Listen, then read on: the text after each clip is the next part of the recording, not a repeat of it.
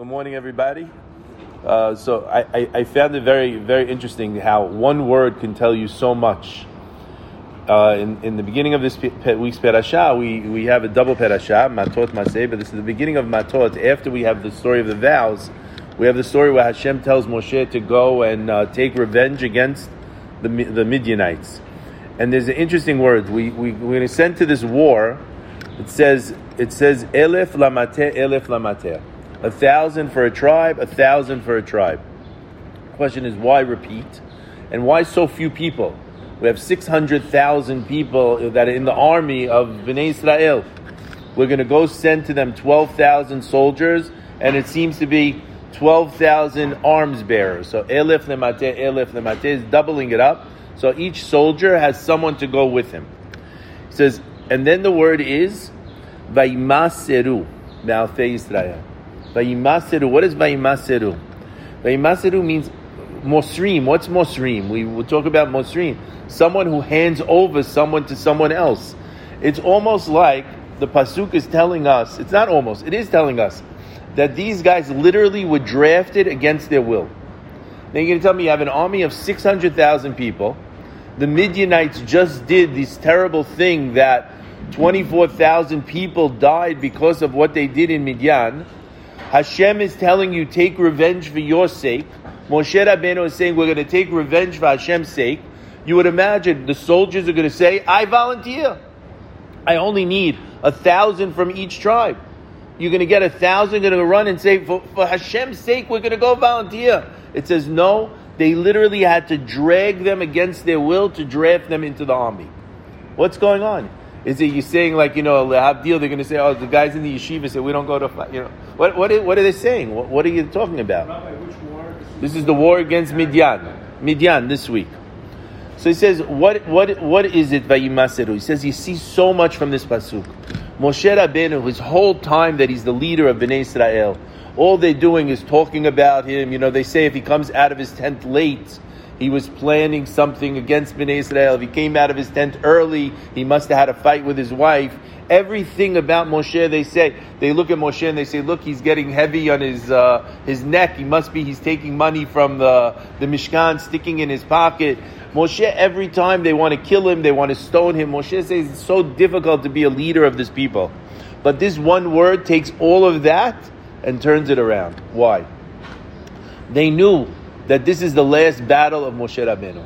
When they finished this battle, Moshe Rabbeinu, Hashem said to him, do this and then you're going to die. So what did Bnei Israel say? We're not going to war. We're going to delay the war forever so that Moshe doesn't leave us because Hashem made a deal. Moshe stays until this war is done. No war, no death of Moshe.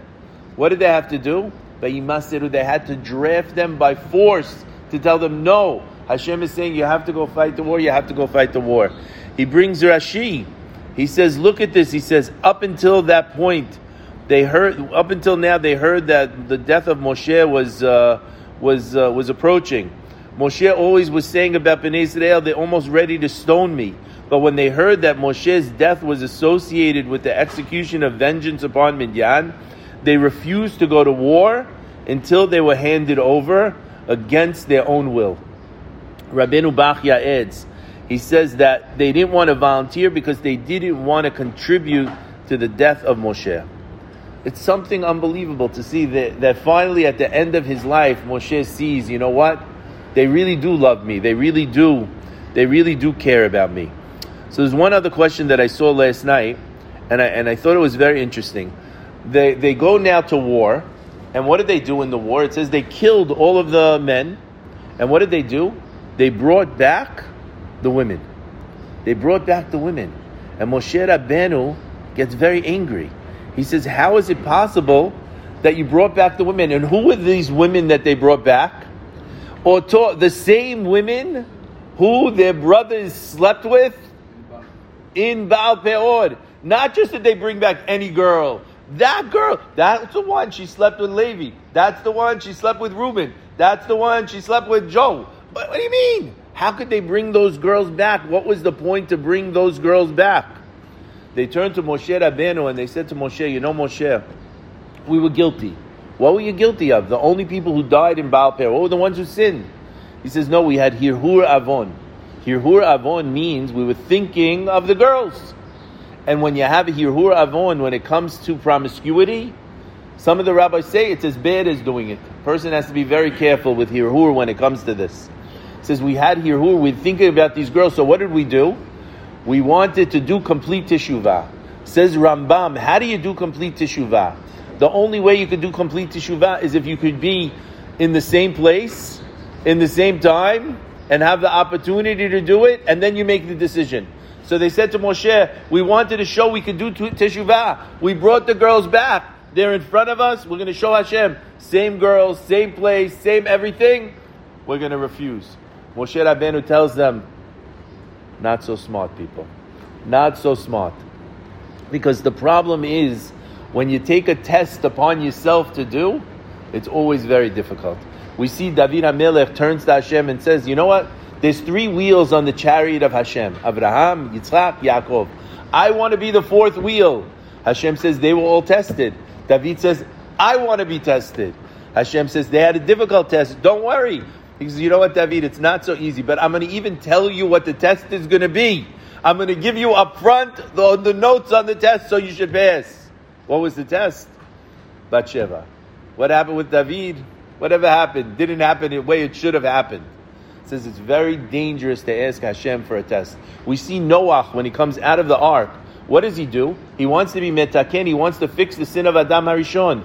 So what does he do? The sin of Adam was that he drank the he drank or he ate the grapes from the tree, which is like the wine. So what does he do, Noah? He says, I'm going to be metaken. I'm going to put myself in the same place as Adam. I'm going to fix it. What does he do? He gets drunk. He messes up everything.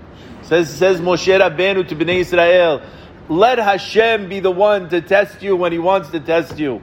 Don't invite a test upon yourself because you invite a test upon yourself. It's very dangerous, and that's why He reacts to them in a very strong way. He says, "Why would you have done such a thing?" They had good intention, but good intention sometimes. What does it say? Good intention leads us on the what? What is it?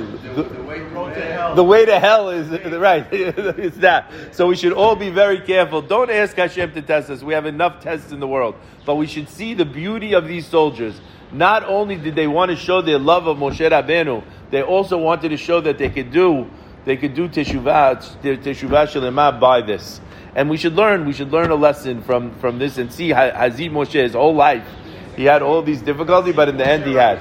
They succeeded because then what happened? Moshe saw the girls, and who killed them? Moshe Rabbeinu himself. Get rid of all these girls. So he says you, you got to be very careful with what you do. Baruch Adonai Olam, Amen v'Amen. F10. Rabbi Hashem Eretz HaKadosh Baruch Hu Yisrael Lahem Torah Shneimad